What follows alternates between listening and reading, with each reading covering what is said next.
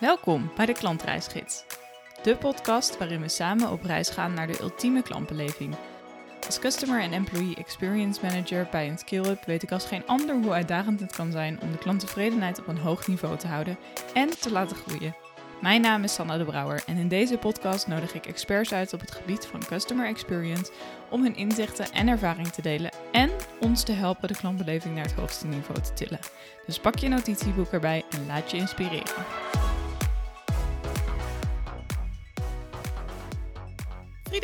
Welkom in deel 2. Ja, we gaan eens eventjes verder uh, in het boek duiken, want daar, die heb ik gelezen en daar heb, heb ik een aantal vragen over. En je hebt dat boek samengeschreven met Alexandra Pilniak. Klopt, ja. Um, en het heet Why Your Customer Experience Program Will Fail. Mm -hmm. And Seven Ways to Avoid It. Ja, precies. Leuk. Waar Ja. kwam de behoefte van het schrijven van een boek vandaan? Ehm, nou, Alexandra is een oud collega van mij. Mhm. We hebben vijf jaar samengewerkt volgens mij ehm, bij Kramp. En we hebben daar CX eigenlijk helemaal vanaf scratch opgebouwd samen Tof. met het team. We waren Ja. in totaal met z'n vijven. Ja. Ehm, en we hebben daar zo ontzettend veel van geleerd. We hebben zoveel fouten gemaakt. Ja, We hebben zoveel manieren gevonden waarop het zeker niet werkt. nee. Dat we dat gewoon wilden delen. Eh, we lezen zelf allebei heel veel boeken, eh, luisteren podcasts, gaan Mhm. naar events. Dus Ja. we zuigen ook altijd heel veel informatie op. Ja, En we vonden het gewoon leuk om ook iets terug te geven. Ja. Ehm, ja, en daarnaast is het gewoon leuk om dat samen met z'n tweeën te doen. Dus wat een bucketlist eh, dingetje. Eh, en het dwingt je gewoon echt om alles wat je weet een keer op te schrijven. En dat is zo fijn om Tof, te doen. Gewoon ja. te structureren. En ja, ja. dus aanrader. Ja, heel tof. Ja. Ja. Het boek is ook zeker een aanrader. Want ik vind, eh, ja, ik vind het echt een heel leuk boek. Eh, ook hoe jullie hem gestructureerd hebben. En gewoon ook tof dat jullie ook af en toe... ehm na elke sectie een soort van... Dit is hoe je het niet moet doen. Dit is hoe Mhm. wij het hebben gedaan. Let erop. dit is hoe je het niet moet doen. En dit is hoe je het wel moet doen. Ja. Ehm, dus dat is wel echt heel erg tof. Dat je juist inderdaad redeneert vanuit de fouten die jullie dan misschien hebben gemaakt. Ja. Ja, wat dat betreft is het een heel kwetsbaar boek inderdaad. Mhm. Want eh, ja, je kan gewoon alle fouten nalezen. Ja, precies. Ja, ja. Nee, super tof. Ehm, ja, de eerste vraag die ik had is eigenlijk in het culturele hoofdstuk hebben jullie het wat meer over het eh, Customer Experience programma om meer een customer first cultuur te creëren. Mhm. Ehm, maar hoe doe je dat in een klein bedrijf? Mhm. Ehm, als we het voorbeeld van eh, Blue Current nemen, Mhm. eh, heeft iedereen bij jullie klantcontact? Alle collega's? Nee.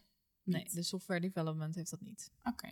Nou, dat is bijvoorbeeld iets wat leuk is om mee te beginnen, denk ik. Mhm. Zorg dat zij wel klantcontact krijgen. Ehm, bijvoorbeeld door ze mee te laten luisteren met klantenservice.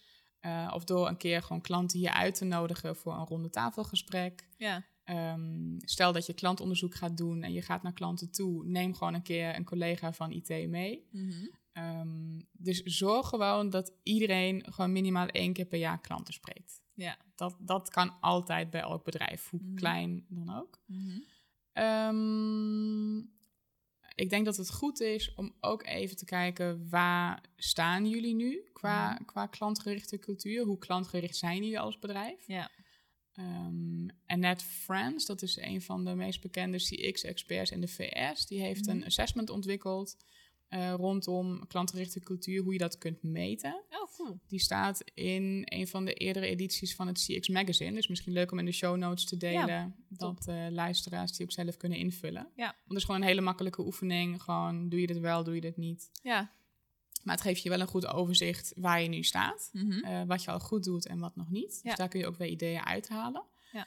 Ehm, en wat denk ik altijd ook leuk is om te doen, is om te kijken welke rituelen en welke bestaande processen zijn er al, Mhm. waar je de klant eigenlijk eh, ja, in kan integreren. Ja. Dus niet alleen maar nieuwe dingen bedenken, maar ook gewoon bestaande dingen gewoon zo aanpassen dat het meer over, over de klant gaat. Ja. Ehm, ik weet bijvoorbeeld niet welke rapportages jullie delen of Ja, binnen bedrijf delen we eigenlijk nog geen rapportages. Mhm. Ehm, we hebben wel een wekelijkse check-in eigenlijk op maandag met z'n allen. Daarom probeer ik ook zoveel mogelijk een keer klantverhalen mee te nemen, zeg Leuk. maar. Ja. Dus juist om iedereen een beetje bewust te maken van... hé, hey, dit zijn ja, klantverhalen waar we het misschien even wat minder hebben gedaan. En dit zijn ook klantverhalen waar klanten heel blij waren, zeg maar, met onze Mooi. service. Ja. ja, dat is sowieso goed. Dus Ja. gewoon in de bestaande structuren meer klantverhalen terug laten komen. Mhm. Ehm, maar bijvoorbeeld ook naar KPI's kijken. Ik weet niet of jullie binnen de klantenservice bijvoorbeeld eh, kijken wat de duur van een telefoongesprek is, of de Mhm. wachttijd of aantal tickets. Ja. Ehm, dat je daar ook echt kijkt naar hoe tevreden zijn klanten, welke NPS heb je, wat was de customer Ja. score. Ja, precies. Eh, hebben jullie het daar alle over, over dat soort KPI's? jullie nog meten ze niet. wel, maar- Ja, we meten ze wel, maar ik heb ze nog niet zo geformuleerd dat ik ze dan ook echt, zeg maar, met customer happiness zelf deel. Dus dat is nog wel jammer, inderdaad. Ja. Nou, dat is sowieso denk ik laaghangend fruit, goed Mhm. om dat te doen. Ja. Ehm, ja, je zou elke meeting kunnen beginnen met de klantminuut. Gewoon even een minuutje een klantverhaal delen of iets wat je hebt verbeterd voor de klant, wat Mhm. je hebt geleerd over de klant. Wat dan ook. Dat Ja. dwingt ook weer collega's die niet direct klantcontact hebben om zich daar wel iets mee in te verdiepen. ja, precies. Ja. Ehm, ja, je zou hier op kantoor misschien gewoon een muurtje kunnen maken met een aantal klantreviews, positief en negatief. Gewoon de reviews van de maand of eh, weet ik Ja. veel. Gewoon om de, de stem van de klant hier visueel weer te geven. Dat is een. Ehm, misschien een klantgerichtheidsaward. Gewoon elk kwartaal iemand in het zonnetje zetten die iets bijzonders heeft gedaan voor een klant. Die Ja. een klant positief verrast heeft of interne medewerker geholpen heeft. Ja. Dus ik denk dat er wel leuke kleine dingetjes zijn die je makkelijk kan implementeren Ja. om eh, een klantgerichte cultuur te stimuleren. Ja, tof. Ja. Ja. jullie zeiden volgens mij ook in je boek dat je een stoel moet neerzetten voor de klant. Als Ja. je in een vergadering zit. Ja. Gewoon dat, dat je je ervan bewust bent dat er een lege stoel is. Dus eigenlijk de klant ook aan tafel zit. En voor wie je dit allemaal doet. ja, precies. Ja. Ja. Ja. Interessant. Ja, daarom vind ik ook heel leuk. Je liet mij net even bij jullie op kantoor zien dat de developers echt naast de, het Customer Happiness team zitten. Mhm. Ja, dat is gewoon top. Dat je Ja. gewoon eh, niet die silo's hebt, dat je gewoon makkelijk met elkaar kan verbinden, van elkaar kan leren. Ja, precies. Dat is waar het om gaat. absoluut. Ja. Leuk. Ehm, ja, en dan gaan we een beetje naar richting jouw hoofdstukken. Want jullie hebben het dus verdeeld in, in de wat zachtere kant, de wat meer hardkant doet, eh, heeft Alexandra geschreven. Klopt. En jij hebt de wat meer breinkant geschreven, hè? Ja. Dus Ja. de strategie, de business Inderdaad. case, dat soort dingen. Ehm, ja, in het hoofdstuk strategie eh, heb je het over bedrijven eh, die niet voor iedere klant moeten willen bestaan. Mhm. Maar wat is een bedrijf al voor iedere klant? Eh, ja, alles al zomaar levert en voor elke klant al staat, zoals die van ons. maar begin je dan met, je, met het maken van je strategie? Ja, maar is dat echt zo? Zijn jullie voor alle klanten, eh, Eh, leveren jullie alles? Dat gevoel heb ik wel af en toe. Ja. Ja? Ik heb wel het gevoel dat we zomaar denken dat elke klant zeg maar bij ons klant kan worden. Mhm. Terwijl we er niet achteraf of in het proces zeg maar over nadenken. Oké. Ik denk dat het eh, kan helpen om van tevoren inzichtelijk te maken wat voor verschillende doelgroepen heb je eigenlijk allemaal. Ehm, want ik ga ervan uit dat eh, mensen die geen auto hebben niet tot jullie doelgroep behoren Nee, bijvoorbeeld. precies. Mensen die geen rijbewijs hebben niet. Nee. Mensen die niet elektrisch rijden niet. Nee. Dus dan heb je al een heleboel eh, doelgroepen uitgesloten. Ja. Nou, dan hou je er nog een paar over. Mhm. Je noemde het al een paar. Ehm, dus misschien kan het helpen om gewoon even in kaart te brengen welke doelgroepen zijn er allemaal. Ja. Eh, en wat zijn de grootste verschillen qua klantbehoeften? Ja. Ehm, want even van, van mijn begrip, in hoeverre is een hotel bijvoorbeeld heel anders dan een eh leasemaatschappij? Ik snap wat het verschil is, maar voor, voor jullie klantbehoeften, Ja. voor operatie, inrichting, wat... Eh, een hotel is bijvoorbeeld, nou ja, die moet bijvoorbeeld, eh, die heeft veel meer laadpunten natuurlijk, die die dan in één keer eh, installeert bij het hotel. Dus dat is een wat meer zakelijkere klant, die heeft gewoon gasten, die wil dat bieden aan de gasten. Daarin mag een laadpunt gewoon niet langer dan zoveel eh, niet werken, zeg maar. Mhm. En ehm, zit het met vergoedingen ook weer anders. En het laadpunt is gewoon van hunzelf, maar ze gebruiken hem daarin niet zelf. Mhm. En dat is natuurlijk bij klanten wel zo. Die, dat is echt mensen, installateurs komen bij hun binnen, die moeten het laadpunt daar installeren. Dat is natuurlijk een veel intiemere Mhm. soort van relatie dan bij een hotel. Snap ik. Oké. Ja, dan, dan zou ik gewoon een keer in kaart brengen. Wat zijn die verschillen qua Ja. behoeften? Welke doelgroepen zijn er allemaal? Gewoon voor een stukje overzicht. Ja. ik heb dus vanuit die, die hersenkant, de, rationele kant, altijd behoefte aan overzicht en structuur, zoals je merkt. Ja. Ehm, daar, daar zal ik echt mee beginnen. Gewoon een Mhm. overzicht maken. Welke doelgroepen zijn er allemaal? Ja. Wat willen zij? Wat onderscheidt eh, de verschillende doelgroepen? Ja. Ehm, maar ook, wat doen jullie concurrenten? Mhm. Ehm, wat is eigenlijk het gat waar jullie in kunnen springen? Waar zit de meeste potentie? Ja. Om dat gewoon een keer heel simpel in kaart te brengen. Ja, heel simpel. Je moet wel, je moet wel onderzoek doen daarna. Ja, precies. Ehm, maar ik denk dat dat helpt voor interne bewustwording. Mhm. Ehm, en ook gewoon meer begrip. Dat je niet eigenlijk reactief van de ene doelgroep naar de andere springt. Maar gewoon echt nadenkt, wat kunnen wij beter dan de concurrentie? Ja. Waarin sluit ons product goed aan bij de klantbehoeften? Mhm. En hoe kun je dat combineren voor een succesformule? Ja, precies. Ja, dus naar een paar verschillende dingen kijken. Dus dan naar je product, naar de behoeften. Ehm, Ja, de markt, concurrentie. Ja, precies. Ja. Oké, duidelijk. Ehm, ja, dan was mijn volgende vraag eigenlijk: waar begin ik als ik de klantreis van het afhandelen van problemen wil verbeteren? Hmm. Oké, heel dom antwoord, maar ik zou gewoon beginnen bij het voorkomen van problemen. Wat een goed idee! Hey, ja, heb je nog niet bedacht, denk ik. Nee. Nee, nou, een oud collega van mij zei altijd: je moet niet eh, dweilen met de kraan open. Nee. Dus daarom zeg ik dat er altijd even bij. Mhm. Ehm, maar goed, er gebeuren altijd, eh, er is altijd wel iets. Je hebt altijd klachten, problemen. Ehm, ik denk dat verwachtingsmanagement heel erg belangrijk is. Mhm. Ehm, dus wat is de afhandeltijd van een, van een klacht, van een probleem? Eh, wat kan een klant van jullie verwachten bij het oplossen van problemen? Eh, voor welke problemen moet die bij jullie zijn? En misschien voor welke problemen bij een partner of eh, ja, iets anders. Ja. Dus verwachtingsmanagement is super belangrijk. empathie en begrip. Mhm. Ehm, ik zie nog te vaak dat, dat eh, bedrijven echt een discussie aangaan wie nou gelijk heeft en wel eens niet is. En Mhm. ja, je moet voor de grap eens gewoon negatieve reviews lezen op Trustpilot van verschillende bedrijven. Daar leer Ja. je zoveel van. Ja. Hoe je het wel moet doen, maar ook hoe je het niet moet doen. Ehm, ja, ik denk dat dus empathie en begrip. Eh, sowieso altijd reageren op problemen en klachten, op Mhm. negatieve reviews. Altijd een reactie geven, nooit negeren. Nee. Dus dat wordt alleen maar groter. Ja. Ehm, en wat ook interessant is, is het eh, service recovery paradox. Mhm. Ehm, dat zegt eigenlijk, daar is onderzoek naar gedaan, dat klanten waarbij een probleem optreedt, maar het probleem snel en goed wordt opgelost, Mhm. de tevredenheid daarna eh, hoger is dan bij klanten die geen probleem hebben gehad. Oké.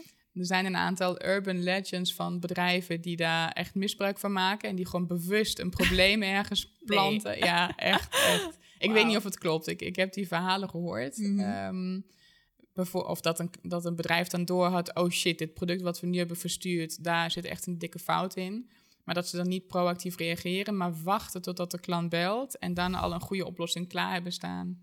Ja, ik weet niet of het klopt, maar goed. Ehm, de service recovery paradox zegt dus wel dat een klacht echt een eno- enorme kans is. Mhm. Omdat je jezelf dan bewijst als bedrijf. Je neemt de klant serieus, je lost het op. Ja. Ehm, ja, dus daar bewust van zijn en processen daarop inrichten. Dat je snel en goed kan reageren. Ja. Ehm, en ook hier weer over employee experience gesproken. eh, de collega's van Customer Happiness de vrijheid geven om het zelf op te lossen. Ja. Dus zorgen dat ze niet eerst eh, bij de manager goedkeuring moeten halen. Of dat, dat ze gewoon snel kunnen reageren. Ja. En zelf dingen kunnen oplossen. Ja, precies. Ja. Ja, want hebben jullie al inzichtelijk van alle problemen die er ontstaan, klachten die jullie binnenkrijgen, welke categorieën dat zijn of welke klantgroepen? Of... Ja. Ja, we, eh, we zetten alle tickets, zoals wij ze noemen, op eh, een bepaalde categorie inderdaad. Ehm, dus op basis van die categorieën hebben we ook specialisaties. Dus we hebben een specialisatie wat meer technisch, een specialisatie wat meer financieel-administratief. Mhm. Ehm, en we zien dus hoeveel tickets er op elke categorie worden gezet eigenlijk. Dus dat is wel heel interessant. En als er dan een categorie te groot wordt, dan gaan we daar ook weer onderzoeken. Oké, maar wat, waar, wat staat er dan in die categorie? En kunnen we dat niet opsplitsen dan in nog meer categorieën? Je wil Oké. natuurlijk niet oneindig categorieën hebben, maar Maar juist om ja, inzichtelijk te krijgen waar nou die problemen vandaan komen. Ja. Mhm. Ja. En zijn er echt nieuwe inzichten uitgekomen al door middel van die categorieën? Dat jullie dingen anders hebben ingericht? Of... Zeker, Ja? ja? absoluut. Ja, juist ook ehm, heel veel hadden we in de onboarding bijvoorbeeld van een klant beter kunnen uitleggen. Mhm. Ehm, ik zei in de vorige aflevering al dat, dat wij een, eh, ja, een maandelijks contactmoment hebben met de klant over de vergoedingen. Ja. Maar als je voor het eerst elektrische auto hebt, dan snap je niet zo goed hoe dat allemaal werkt. Want Mhm. je hebt het idee, ja, ik betaal gewoon twee keer de stroomkosten. Want ik betaal met mijn laadpas en ik betaal met mijn huis, zeg maar. Ja. dus eh, ehm, dat is voor klanten is dat heel erg onduidelijk. Dus daar moeten we gewoon ja, op een visuele manier gewoon in de onboarding al wat meer aandacht aan besteden. Van hey, Mhm. dit is een ja, een soort van hey, dit is een vraag die je gaat krijgen. Ja, ja. Hier is het antwoord. ja, leuk. Dus ehm, op die manier proberen we er wel heel erg mee bezig te zijn. Ja, Ja. Oké. Ja. Mooi. Ja, Ja. klinkt goed. ja. ja. Dus eh, dat. Ehm, en ik vind het verwachtingsmanagement ook gewoon best wel moeilijk. Want ik had het in de Mhm. vorige aflevering met Axel ook over dat je, hij, zij sturen zeg maar een automatisch antwoord als je een eh, ticket of een mail stuurt. eh, Mhm. En dan krijg je gelijk een antwoord. En ik vond dat wat onpersoonlijk misschien, maar je kunt wel Mhm. heel goed je verwachtingen soort van uitleggen. Oké, dit is het proces, dit gaat er met je ticket gebeuren. Mhm. Of tenminste, dit gaat er met je e-mail gebeuren. Ehm, het is ook wel weer een mooie... Ja, verwachtingsmanagement is natuurlijk ook weer weer fijn voor de klant. Dan weet hij waar hij aan toe is. En, Ja. Heel belangrijk onderdeel van customer experience, verwachtingsmanagement. Ja. Ehm, en daarvoor is ook belangrijk dat je weet wat de verwachtingen van je klant zijn. ja. Want je kan wel in zo'n automatische mail zetten. Nou, binnen vijf dagen heb je antwoord op je vraag. Ja. Nou, als ik niet kan laden, dan wil ik binnen Nee. vijf minuten antwoord op Ja, mijn vraag, bij precies. wijze van. Ja. Dus ook daar begint het weer met goed klantonderzoek doen en begrijpen wat de verwachtingen zijn. Ja. Ook voor het oplossen van problemen. Wat is een acceptabele wachttijd eh, per product, per doelgroep? Ja. Ehm, ja, de vraag is altijd, wat is het alternatief? Hè? Stel dat je niet zo'n automatische mail stuurt waarin je verwachtingen managt, omdat je dat te onpersoonlijk vindt. Mhm. Wat doe je dan wel? Stel Ja, je dan precies. elke klant een, stuur dan elke klant een persoonlijke mail Mhm. eh, vanuit jouw e-mailadres. Ja. Ja. dat is ook niet te doen. Dus het alternatief Nee. is dan vaak geen informatie, geen e-mail. Nee, klopt. En eh, ja, ik zou dan zeggen liever onpersoonlijke verwachtingsmanagement dan helemaal geen informatie. Nee, precies. Dat is denk ik altijd een beetje de afweging die je moet maken, inderdaad. Ja. Ehm, ja, dus ik snap de keuze wel voor een, voor een automatische mail. Ja, precies. Ja. Ja. Ja. ik heb heel erg geprobeerd aan te leren aan de ehm, eerste lijnsmedewerkers om gewoon altijd een mail te sturen. Ook al weet je het antwoord niet op de vraag. Dat is dan toch lastig. Dat is dan toch iets. Misschien zou ik gewoon een automatische mail zeg maar klaar moeten zetten voor ze. Dat ze die kunnen sturen als ze niet antwoord Mhm. gelijk op de vraag kunnen geven. Ja, gewoon een aantal templates waar Ja, ze dan uit kunnen kiezen. Ja. Ehm, ja, goed idee. Ja, dat is misschien wel een goed idee. Ja, dan heb je een beetje een tussenoplossing. Tussen Ja, nog precies. wel een soort van persoonlijk, maar ook wel snel een reactie. Ja, Ehm, Ja. Ja. En proces ziet er natuurlijk anders uit als je een vraag hebt over je vergoeding, dan dat je een laadpaal hebt die niet meer werkt. Ja, ja, ja. Want je wil op dat tweede wil je sneller eh, antwoord. ja, precies. Ja. Kijk, en een klant die wil gewoon vooral een oplossing op dat moment. Ja. Ehm, dus misschien is het dan ook goed, ik weet niet of jullie dat al doen hoor, maar stel dat je dan dus een automatische reactie stuurt. Van hey, bedankt voor het melden, binnen zoveel tijd sturen wij een reactie. Mhm. Dat je dan ook erin zet, mocht het echt niet kunnen wachten, eh, dan is dit ons noodgevalnummer. Of Ja, dan dat, je altijd nog een soort van plan B hebt en de klant echt het gevoel geeft dat je er voor hem bent. Of Ja. haar. Precies. Ja, Ja. ja goeie. Ja. Leuk, daar ga ik eens mee aan de slag. Ehm, ja, wanneer begin je als bedrijf met beloftes doen ook in jouw ogen? Ik zou zeggen van begin af aan. Ja, toch wel. Ehm, ja, ja, in tegenstelling tot Fijke Kats. Ja. eh, in een van de eerdere afleveringen ben ik echt een groot voorstander van eh, een klantbelofte. Mhm. Ehm, vooral omdat ik denk dat het fijn is voor klanten om te weten wat ze kunnen verwachten. Dus ook weer een Mhm. stukje verwachtingsmanagement. Ja. Eh, waar sta je voor? Het helpt klanten ook met kiezen. Waarom Mhm. zou ik voor jullie kiezen en niet voor een concurrent die wel iets belooft en jullie beloven niks? Nee. Ja, dan ga ik liever voor een bedrijf kiezen waar, waarbij ik weet wat ik, eh, wat ik kan Mhm. krijgen. Ehm, en het helpt ook weer met de service recovery pa- paradox. Want Mhm. op het moment dat je een belofte maakt en je kan hem een keer niet nakomen, wat gewoon kan gebeuren, dan heb je ook gewoon een kans. Dan geef je de klant de kans om daarop, eh, daarna te refereren. En jullie kunnen het dan weer oplossen. Dus het is ook een hele mooie kans, denk ik, om je klanttevredenheid te verhogen. Door het te fixen als het niet goed gaat. Nee, precies. En ik denk dat je niet moet wachten totdat je een bepaalde grootte hebt qua bedrijf of, of professionaliteit. Maar je hebt een klant, je hebt een product en, en je staat ergens voor. Mhm. Je hebt bepaalde kernwaarden. Ehm, dus ja, jullie willen volgens mij duurzaamheid uh, verder, verder naar Nederland brengen. Mm mens is volgens mij een van de kernwaarden. Ja. Dus ja, daar kun je gewoon al bepaalde beloftes aan koppelen. Wat betekent dat voor mij als klant? Wat merk ik daarvan? Ja, precies. En dat helpt je ook om het intern weer scherp te houden. Ja. De, ja, de zeven zekerheden is een beetje een afgezaagd voorbeeld van Jumbo. Mhm. Maar ja, het helpt wel op het moment dat je zegt vierde in de rij kassa erbij. Uh, dan hou je elkaar wel scherp in de supermarkt om te zorgen dat je nooit lange wachttijden hebt. Nee, precies. Uh, ja. Volgens mij was dat tijdens corona een tijdje niet meer, of hebben ze het nu helemaal eraf gehaald. Mm -hmm. En dan zie je ook dat, uh, dat de wachtrijen wat langer, wat langer zijn. Ja, ja. dat ze dus, strak op zitten. Ja. Dus ik zou zeggen, meteen beginnen. ja, precies. Misschien moet ik een keer het gesprek aan met Fijke over ja. wel beloftes, geen beloftes. Ja, maar, leuk. Ja, ja oké. Okay daarnaast wilde ik het nog even hebben over twee onderwerpen die, uh, nou ja, je slaat natuurlijk heel veel onderwerpen aan in, in het boek, maar mhm. twee onderwerpen sprongen er voor mij even specifiek uit, omdat ik daar toch nog net even wat moeite mee heb, zeg maar zelf. Um, en dat is aan de ene kant customer journey mapping en aan de andere kant feedback loops. Mm Laten we even beginnen met de customer journey mapping, waar we het ook in de vorige aflevering al even over hadden.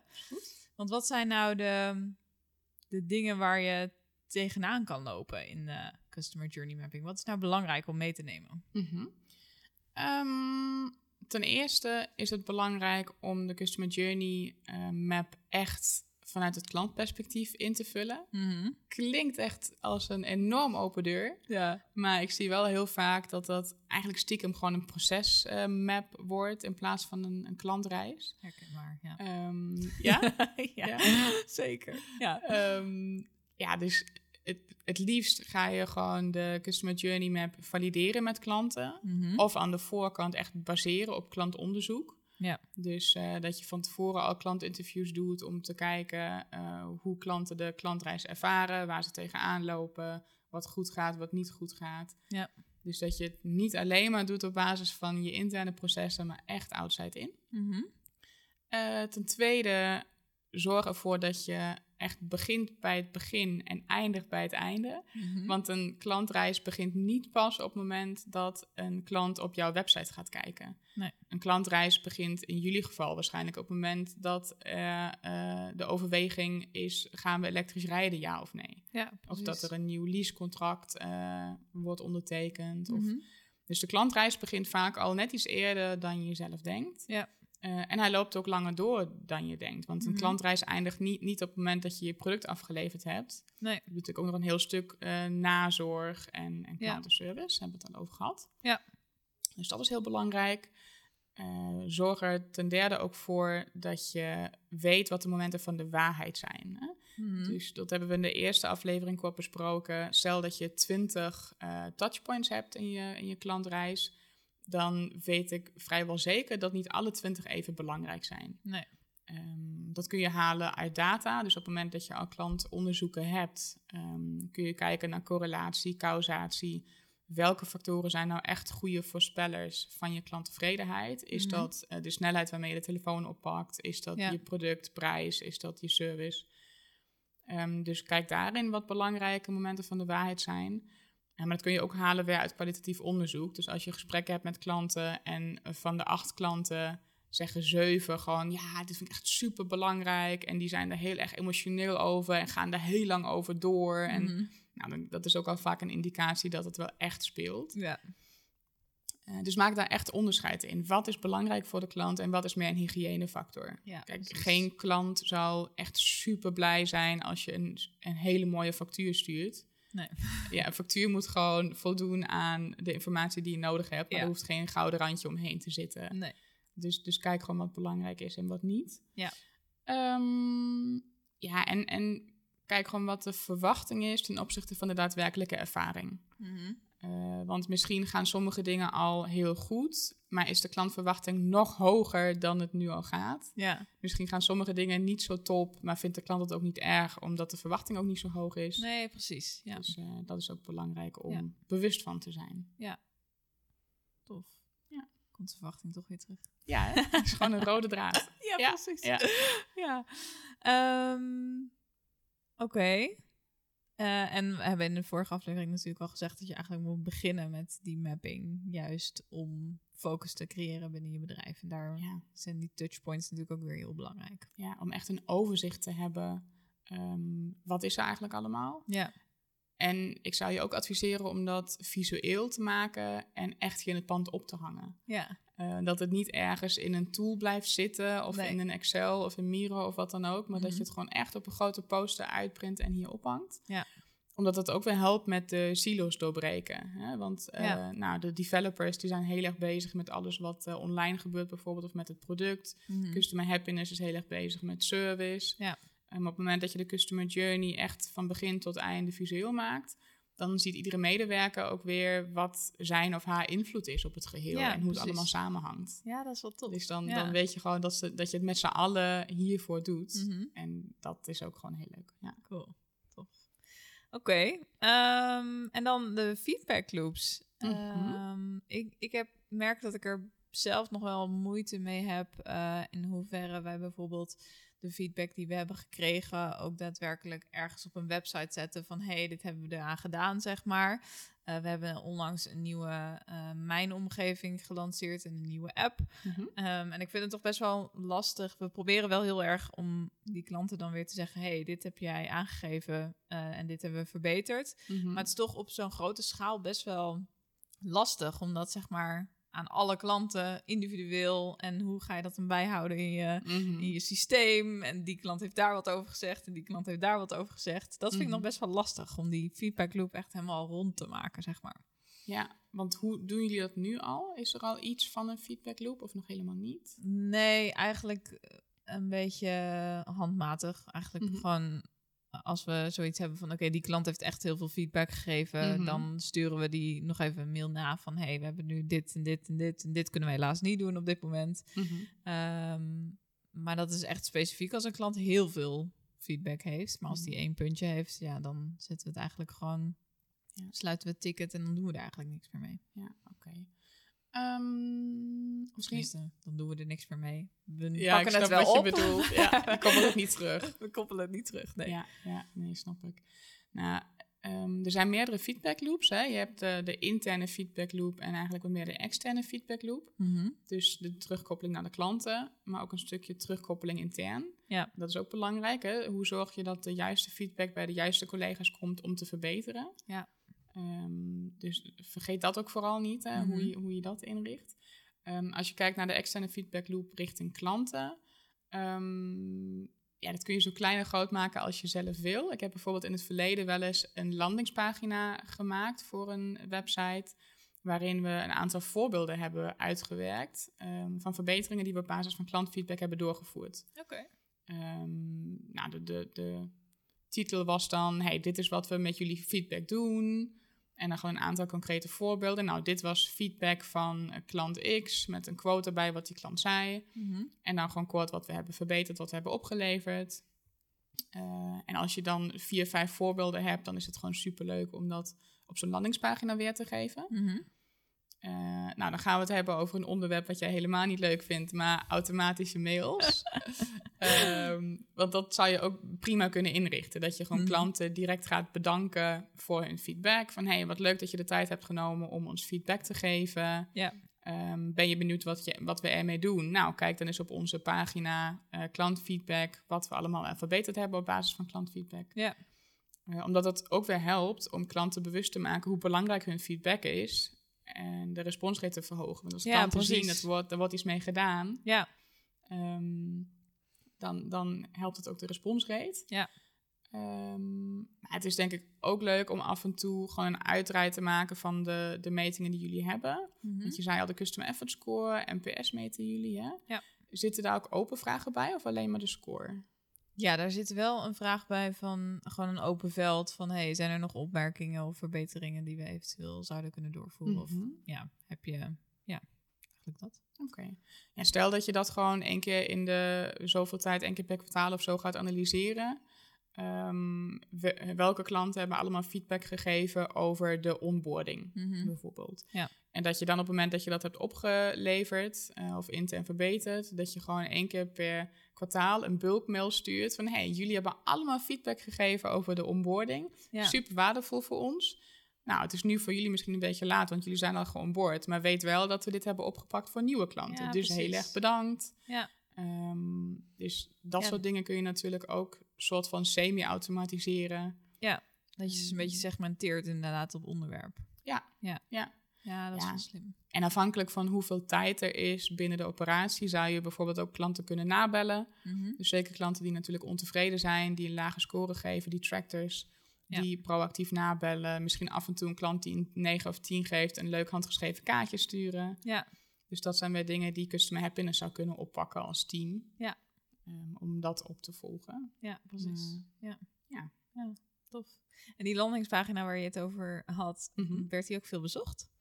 Eh, ja, die werd veel- wel veel bezocht. Omdat Ja? we dus ook weer vanuit onze bedankmailtjes... of soms ook vanuit de bedankpagina na het invullen van een enquête... daar naartoe verwezen hebben. Ah, oké, slim. Ja. Ehm, en op een gegeven moment hebben we dat nog verder uitgebouwd... dat we echt een klantenpanel hebben opgericht. Mhm. Dus dat we gewoon echt een groep hadden met vaste klanten... die we heel vaak hebben benaderd voor onderzoeken, voor verbeteringen. Tof. Dus we hadden ook heel veel input om die landingspagina steeds weer te updaten. Ja, Eh, want dat is ook leuk natuurlijk, hè? dat je gewoon niet een statische pagina hebt die één keer per jaar wordt geüpdate, maar Mhm. gewoon misschien als je één keer per kwartaal gewoon een feedback week hebt, waar je alleen maar daarmee bezig bent, ja, dat je dan ook een aantal nieuwe voorbeelden toevoegt. ja precies. Ja. hoe je dat verbetert. Ook misschien leuk om op social media te delen. Mhm. Nee, dit was feedback die we hebben gekregen, omdat we heel goed luisteren naar klanten, hebben we dit verbeterd en opgepakt. Ja, Dus het, het ja, doet ook wel iets met, met de positionering van jouw bedrijf. Mhm. Als je gewoon zegt, wij luisteren echt naar klanten, we willen het echt beter doen. Ja. Ehm, deel het dan ook vooral. precies. Ja. ja, en het laat ook een stukje transparantie zien natuurlijk. Absoluut. Naar je klant. Ja. Ja. ja, tof. En ik denk dat je... Wij onderschatten ook wel een beetje van... Ja, maar klanten zitten er helemaal niet op te wachten. Die willen helemaal niet betrokken zijn. Of die willen helemaal niet ons feedback geven. Die willen helemaal niet naar kantoor komen. Maar volgens mij zijn best wel veel klanten toch... Als je ze echt vraagt, best wel bereid om best wel dingen voor je te doen, zeg maar. Dat is mijn ervaring absoluut. Ja? En dat maakt niet uit of het B2B is of B2C.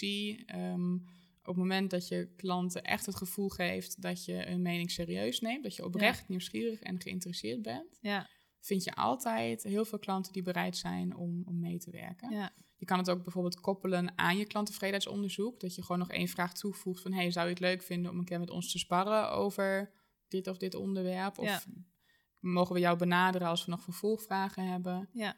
Ehm, en je kan er altijd een kleine vergoeding voor geven natuurlijk. Voor Mhm. hun tijd of de reiskosten. ja precies. Ja. Ehm, maar ik vind het altijd juist leuk om naar klanten toe te gaan. Mhm. En dan ook daar ter plekke te zien, weet je, hoe ziet hun laadpaal daaruit? Hoe gebruiken ze hem? Welke auto hebben ze? Ja, precies. Dus ja. Ja. dat is ook weer extra toegevoegde waarde, denk ik. Ja, tof.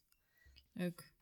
En in jullie eh, boek heb je ook nog eventjes een, een mooi plaatje gezet van de inner feedback loop en de outer feedback loop, zeg maar. Mhm. Dus daar, daar staat het ook heel mooi weergegeven. Ja, Dus klopt. toch nog een incentive voor mensen om jullie boek te kopen. Als dit dan niet voldoende incentive was. Top. Ehm, ik ga absoluut deze podcast opnieuw naluisteren. Want er zijn zoveel dingen waar, de- waar ik weer geïnspireerd van ben. En waarvan ik denk, oh, als ik deze podcast had geluisterd, dan had ik die allemaal opgeschreven. Dus fijn dat ik hem zelf ook bewerk. Dus dan kan ik hem gelijk weer naluisteren. Heel veel acties komen hieruit voort. Goed zo, dat was het doel. Ja, absoluut. Dankjewel, Friederike, voor je tijd en ehm, ja, voor je inspiratie. Heel graag gedaan. Bedankt voor het fijne gesprek. Wat tof dat je hebt geluisterd naar deze aflevering van de Klantreisgids. Wil je weten wat ik en andere luisteraars zoals jij hebben gedaan met de tips en inspiratie uit deze aflevering? Sluit je dan aan bij de Klantreisgidsgroep op LinkedIn. Dankjewel voor het luisteren en tot de volgende keer.